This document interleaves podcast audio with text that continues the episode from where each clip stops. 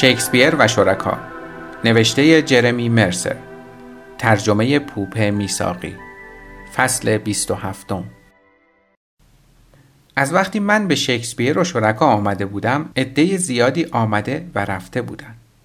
زن ایتالیایی متعهلی که بدون یک کلمه توضیح کتاب فروشی را ترک کرد. فعال محیط زیستی اهل کانادا که یک هفته تمام سعی کرد جورج را متقاعد کند به تجارت منصفانه رو بیاورد. نوازنده جوان ترومپتی اهل امریکا که در طول اقامتش هر روز زیر پلهای رودسن تمرین می‌کرد.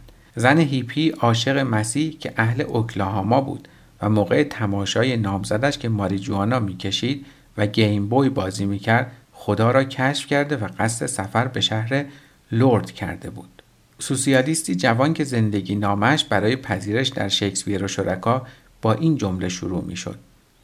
وقتی پدر من دوازده ساله بود پدرش به او نسخه ای از انجیل داده بود. وقتی من دوازده ساله بودم پدرم به من نسخه ای از مانیفست کمونیست داد. همه اینها باعث شده بود تا کتاب فروشی حس مهمانی را داشته باشد که پایان نمی یابد و مهمانانش شب در خانه میزبان می خوابند با همبسترهایی که مدام عوض می شوند. اما در عین حال سبب می شد تا حس آدم نسبت به روابط اجتماعی عادی مختل شود. چشمانم را باز می کردم و غریبه ای را می دیدم که در مقابل من لباس می پوشد و یاد می گرفتم که فکر خاصی راجع به آن نکنم. بعد از خوردن قهوه در کافه پانیس به کتاب فروشی برمیگشتم و آدم تازه‌ای را می دیدم که آب از لب و لوچش روی بالش می ریزد و فقط پتوی دیگری به او تعارف می کردم. اغلب اسم آدمها را تازه زمانی یاد می گرفتم که از کتاب فروشی رفته بودند. یا به مقصدی دیگر که به سوی خود خوانده بودشان. یا به خاطر اینکه امکانات کتاب فروشی حسابی ناامیدشان کرده بود. در این بین اما دو تازه وارد بودند که حتما باید به آنها اشاره کنم. اولی مرد جوانی بود به نام اسکات نویسنده جویای نام اهل بستون که موهای تیره و شوخ طبعی بی حد و حسری داشت. او به لطف بورسیه واتسون در اروپا سفر می کرد و جورج چنان تحت تاثیر تحقیقش قرار گرفته بود که به او اجازه داد تا هر وقت دلش می‌خواهد در کتاب فروشی بماند. پروژه اسکات این بود که رد پای والتر بنیامین را دنبال کند. فیلسوفی که بعد از اینکه مجبور شده بود آلمان دوره نازی را ترک کند به پاریس آمده بود. او امیدوار بود کتابی بنویسد که زندگی هر دوشان را در کنار هم قرار می‌داد. زندگی مرد جوانی در جستجوی رد پای محو شده یک فیلسوف و تأملات او بر ارزش دانش این فیلسوف در عصر حاضر. اسکات قبل از اینکه به کتاب فروشی بیاید ماهها در برلین به تحقیق پرداخته بود و اکنون به دنبال رد بنیامین در پاریس بود. سفر اسکات در بهار به اوج خود می رسید زمانی که به گذرگاه کوهستانی دورافتاده‌ای در جنوب فرانسه سفر می‌کرد. گذرگاهی که وقتی مأموران نازی متوجه شدند او می‌خواهد از پیرنه وارد اسپانیا شود در آنجا خودکشی کرد. همان اوایل اقامت اسکات در شکسپیر و شرکا مشخص شد که او یک جورهایی شیفته سوژه اش است. نه تنها بیوقف حکایت هایی از بنیامین تعریف می کرد نه تنها جورج را متقاعد کرد مقدمه ای بر بنیامین.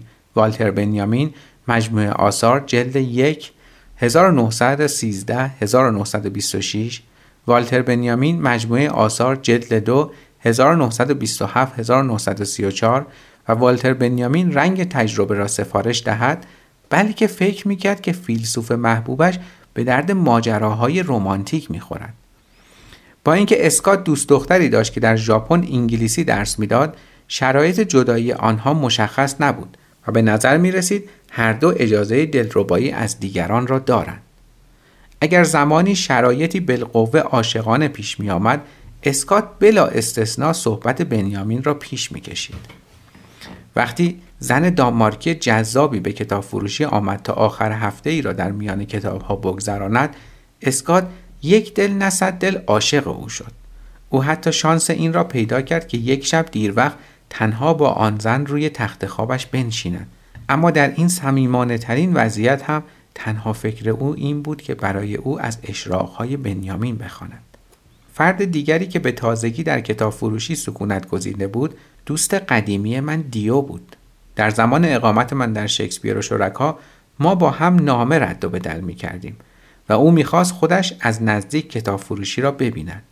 یک روز در ماه مارس با کوله پشتیش دم در مغازه ظاهر شد و جورج به گرمی به او خوش آمد گفت. به خاطر این در مورد کتاب فروشی کنجکاوی خاص نشان می‌داد که او هم به فکر نوشتن داستان بود. می‌گویند خبرنگاران داستان نویسان سرخورده هستند و شاید این حرف تا حدی حقیقت داشته باشد چرا که دیو باور کرده بود می‌تواند کار خبرنگاری را ترک کند و نسخه دیگری از برد ایستون الیس شود. دیو می‌گفت چرا که نه آرزو داشتن که عیب نیست. هست؟ خب اگر دنبال آرزوهایش بود درست آمده بود. دیو خیلی زود با زندگی کتاب فروشی خو گرفت. سهمیه روزی کتابش را می‌خواند صبحانه غلات و میوهش را با نادیا و من می‌خورد و وقتی شبها همه با شیشه های شرابمان زیر پل سن جمع می شدیم او هم داستان می گفت. در ستایش از دیو باید بگویم که وقتی جورج از او خواست تا کثیف‌ترین کارها را انجام دهد یعنی تمیزکاری توالت راهرو را با وایتکس که سالی دو بار بیشتر انجام نمی‌شد او حتی شکایت هم نکرد. وقتی داشت لکه های ادرار مانده را از روی دیوار پاک می‌کرد گفت فکر می‌کنم دارم مالیاتم رو میدم. حضور دیو برای من مثل آینه بود. و هر دومان از میزان تغییر من از آن صبح ماه ژانویه در مقابل سکرکور شگفت زده بودیم. لاغرتر لباسهای نخنما و کثیف و چشمانی بیقرار از بیخوابی. اما به قول دیو خوشحالتر بهتر. یک روز صبح یک وانت سیتروئن قرمز بی آنکه از قبل خبر داده باشد جلوی در مغازه ایستاد. و مردی با قیافه نکبتی شروع کرد به پرت کردن کارتون های کتاب در پیاده روی جلوی مغازه. خیلی زود هرمی بلندتر از یک بازیکن معمولی بسکتبال شکل گرفت و هنوز سیل کارتون ها ادامه داشت. در تمام این مدت سگی سیاه و نترس با یک تکه موی سفید روی سینهش با سرخوشی بین وانت و کارتون ها جست و خیز می کرد. این مرد جان بود فروشنده دورگرد کتاب در جنوب انگلیس زندگی می کرد و آشناهایی داشت که به واسطه آنها می توانست کتابها را کلی و به قیمت ارزان بخرد. همه ناشران بزرگ انگلیس دهها هزار جلد کتاب فروش نرفته داشتند که هر ماه کتاب فروشی ها پسشان میفرستادند. این ناشران به جای اینکه هزینه مرتب کردن و ثبت دوباره کتاب ها را در انبارهایشان متحمل شوند این کارتون های برگشتی را روی چرخهای باربری میگذاشتند و چوب حراج برشان می‌زدند جان این کتاب ها را بدون اینکه ببیند کیلویی چند پنی می‌خرید. باز کردن کارتون ها همیشه او را شگفت زده می‌کرد. گاهی صدها کتاب کاهش وزن آدم های مشهور در بینشان پیدا می‌شد. دیگر وقتها نسخه هایی از رمانی مشهور مثل ساحل اثر الکس گارلند که در بازار فروش بسیار خوبی داشت. اما بیشتر وقتها مجموعی عجیب از کتابهای هنری، متون تاریخی و رمان‌های چاپ اول از توی کارتونها بیرون می آمد. هر آن چیزی که قرار بود روز بعد از حراج خمیر شود. جان این کتابها را پشت سیتروئن انبار می کرد و با سگ وفادارش گوون راهی می شد. او مسیر خانه، بارسلون، نیس، پاریس خانه را طی می کرد به سراغ کتاب فروشی های انگلیسی زبان می رفت در بازارهای کتاب مدارس قرفه میگذاشت و همیشه سر راهش به خانه سری هم به شکسپیر و شرکا می‌زد تا بتواند چند هزار تایی کتاب بفروشد و چند شیشه آبجوی چینی بخورد. جورج کارتون ها را همانطور باز می کرد که انگار کشتی شکسته ای دستش به نارگیل رسیده است. جان کالاهایش را در سه قیمت پنج، ده و بیست و پنج فرانکی ارائه می کرد و جورج وقتی کارتونی را باز می کرد کتابها را بالا می گرفت تا جان بتواند قیمت مناسب را بگوید. جورج آنهایی را که می‌خواست روی نیمکت میانداخت کتابها روی هم جمع می شدن و جان به تکاپو می افتاد تا حساب و کتاب خرید جورج را که تمامی نداشت نگه دارد. همه ماهایی که در کتاب فروشی کمک می کردیم کرد، نادیا، ابلیمیت، اسکات، دیو و من کتابها را توی مغازه می بردیم و با عجله سعی می کردیم تا قبل از اینکه باران همیشگی شروع شود آنها را توی قفسه ها جا دهیم. مردی که دم صندوق ایستاده بود تنها کاری که توانست بکند این بود که انگوش به دهان ماتش ببرد و بگوید عین اینه که دارن سطل آشغالهایی پر از کتاب رو اینجا خالی می‌کنن. جورج با شنیدن این حرف خنده ای کرد و جواب داد اما ببین این پسر و دخترها چطوری کنار هم کار می‌کنن؟ دیدن اینکه همه توی مغازه دست به کار شدن فوقالعاده است. مرحله بعدی کار دیوانوار دنبال پول گشتن بود. صورت حساب جان معمولا بیش از ده هزار فرانک می‌شد. بنابراین جورج ناچار می‌شد سراغ پولهایی برود که گوشه و کنار مغازه پنهان کرده بود. او همیشه عادت داشت فرانک ها را دسته دسته بین کتاب ها بچپاند یا آنها را زیر بالش قایم کند. و در حالی که جان در طبقه پایین منتظر بود بی امان دنبال آنها میگشت یک بار مخفیگاه مورد علاقهش را در حالی یافت که موشها اشغالش کرده بودند آنها دسته های اسکناس دیویس فرانکی را ریز ریز کرده بودند تا لانه بسازند که بیش از سه هزار دلار می ارزید. جور شانه هایش را بالا انداخت و گفته بود خوبه که کتاب ها را نخوردن. یه بار موش ها مجموعه مجله دوران مدرنم را جویده بودند. بعد از اینکه پول ها پیدا می شد و حساب کتاب را راست و ریس می کردیم میز برای همه کسانی که کمک کرده بودند چیده می شد. قابلمه هایی از سبزیجات آبپز و باگت تازه و آبجوی همیشه حاضر. جورج شیشه های ارزان را به بچه هایی می‌داد که کمک کرده بودند و چینگتای ارزشمند را برای خودش و جان نگه می داشت. بعد از سالها تجربه کتاب فروش یاد گرفته بود که نگذارد لیوانش را دو بار پر کنند تا خطرات راه بازگشت به انگلیس را به حداقل برساند. روزی نبود که شگفتی های این چنینی در شکسپیر و شرکا روی ندهد. اگر جان کتاب فروش دورگرد از راه نمی رسید زن انگلیسی می آمد که در دهه 1960 در کتاب فروشی مانده بود یا روزنامه نگاری مجار که امیدوار بود مصاحبه رادیویی با جورج انجام دهد. همه این مشغولیت ها به این معنی بود که آنچه می بایست هدفی بسیار دستیافتنی باشد تمام کردن کتابچه جورج پیش از عید پاک بود. تمام کردن کتابچه جورج پیش از عید پاک داشت به پروژه قولاسا تبدیل می شد هر بار که کمی روی دور می افتادیم چند ضربه به در نواخته می شد و کسی می‌خواست چند روزی را در کتاب فروشی بماند. یا توریستی می‌خواست با جورج عکس بیاندازد یا منظره خارق‌العاده در آن سوی پنجره دفتر کار شکل گرفته بود که حتما باید دست از کار میکشیدیم و به تحسین آن میپرداختیم یک روز بعد از ظهر که داشتم با چرب زبانی جورج را وادار می‌کردم مقاله اش را تمام کند او از پنجره نگاهی به بیرون انداخت و پدری را دید که داشت با سه فرزندش از کتاب فروشی بیرون می‌رفت. آنها بارانی های یک شکل پوشیده بودند و داشتن به طرف کافه پانیس می‌رفتند. جورج آهی کشید و گفت اینطوری که بچه ها پشت سر پدرشون راه میرن شبیه خونواده اردکان این یکی از قشنگترین صحنه هایی که توی کتاب فروشی دیدم در حالی که جورج به آنها خیره شده بود من به دختر خودش فکر کرده بودم و به سالهای طولانی که از زمان زندگی آنها در کنار هم گذشته بود. از وقتی موضوع سیلویا را فهمیده بودم متوجه نشانه هایی از او در سراسر کتاب فروشی شده بودم. عکس او روی جلد مجموعه زندگی نامه ها بود. کتاب دیگری که جورج چاپ کرده بود به او تقدیم شده بود و دهها عکس که روند بزرگ شدن او را نشان می‌داد در مغازه به چشم می‌خورد.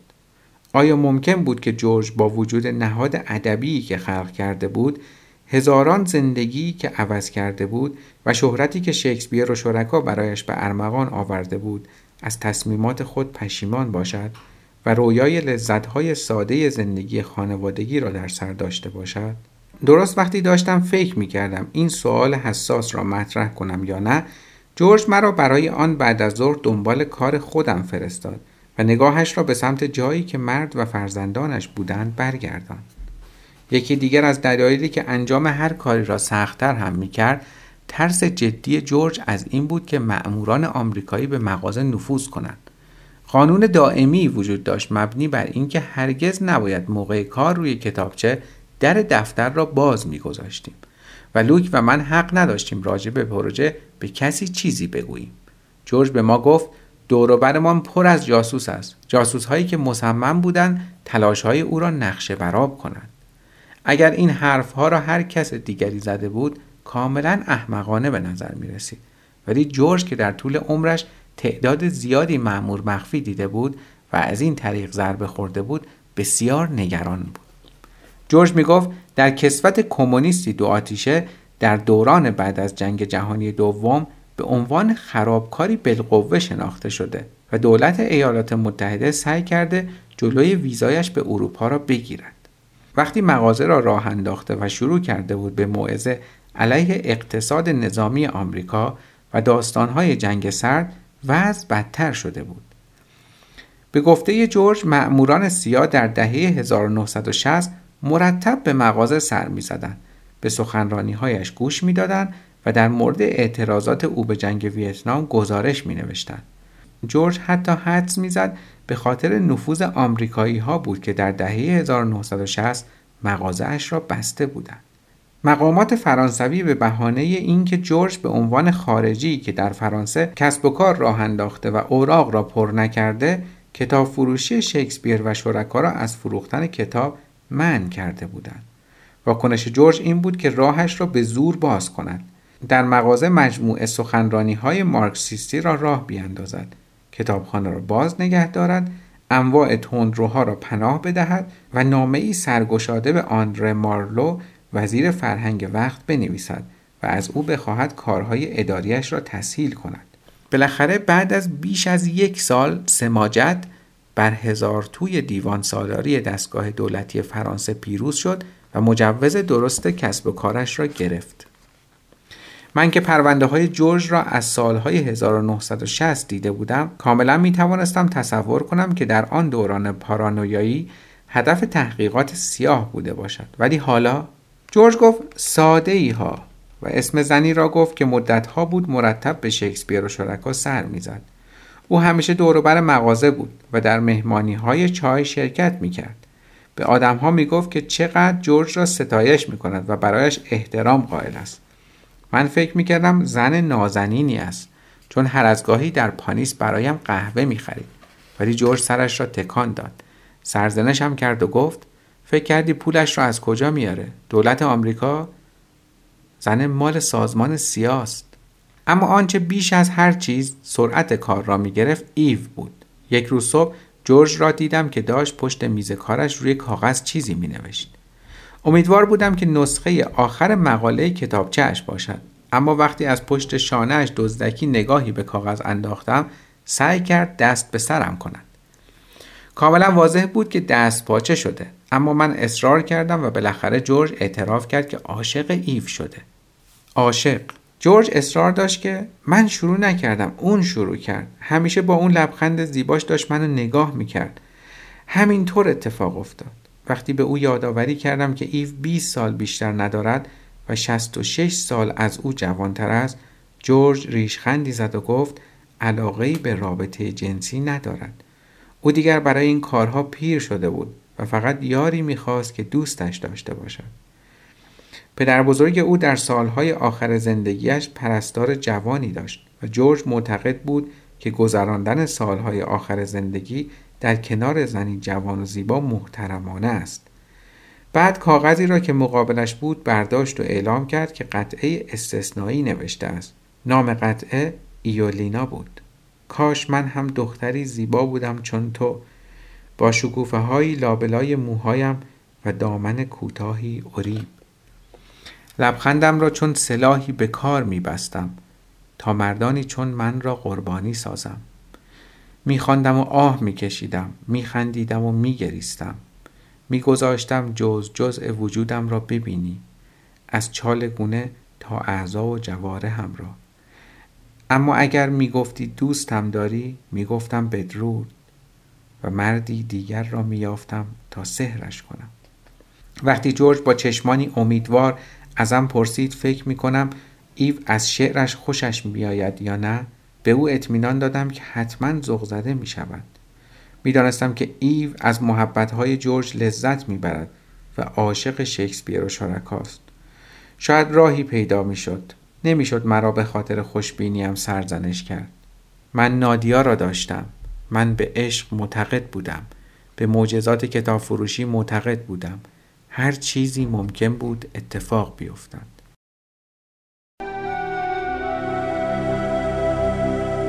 پایان فصل 27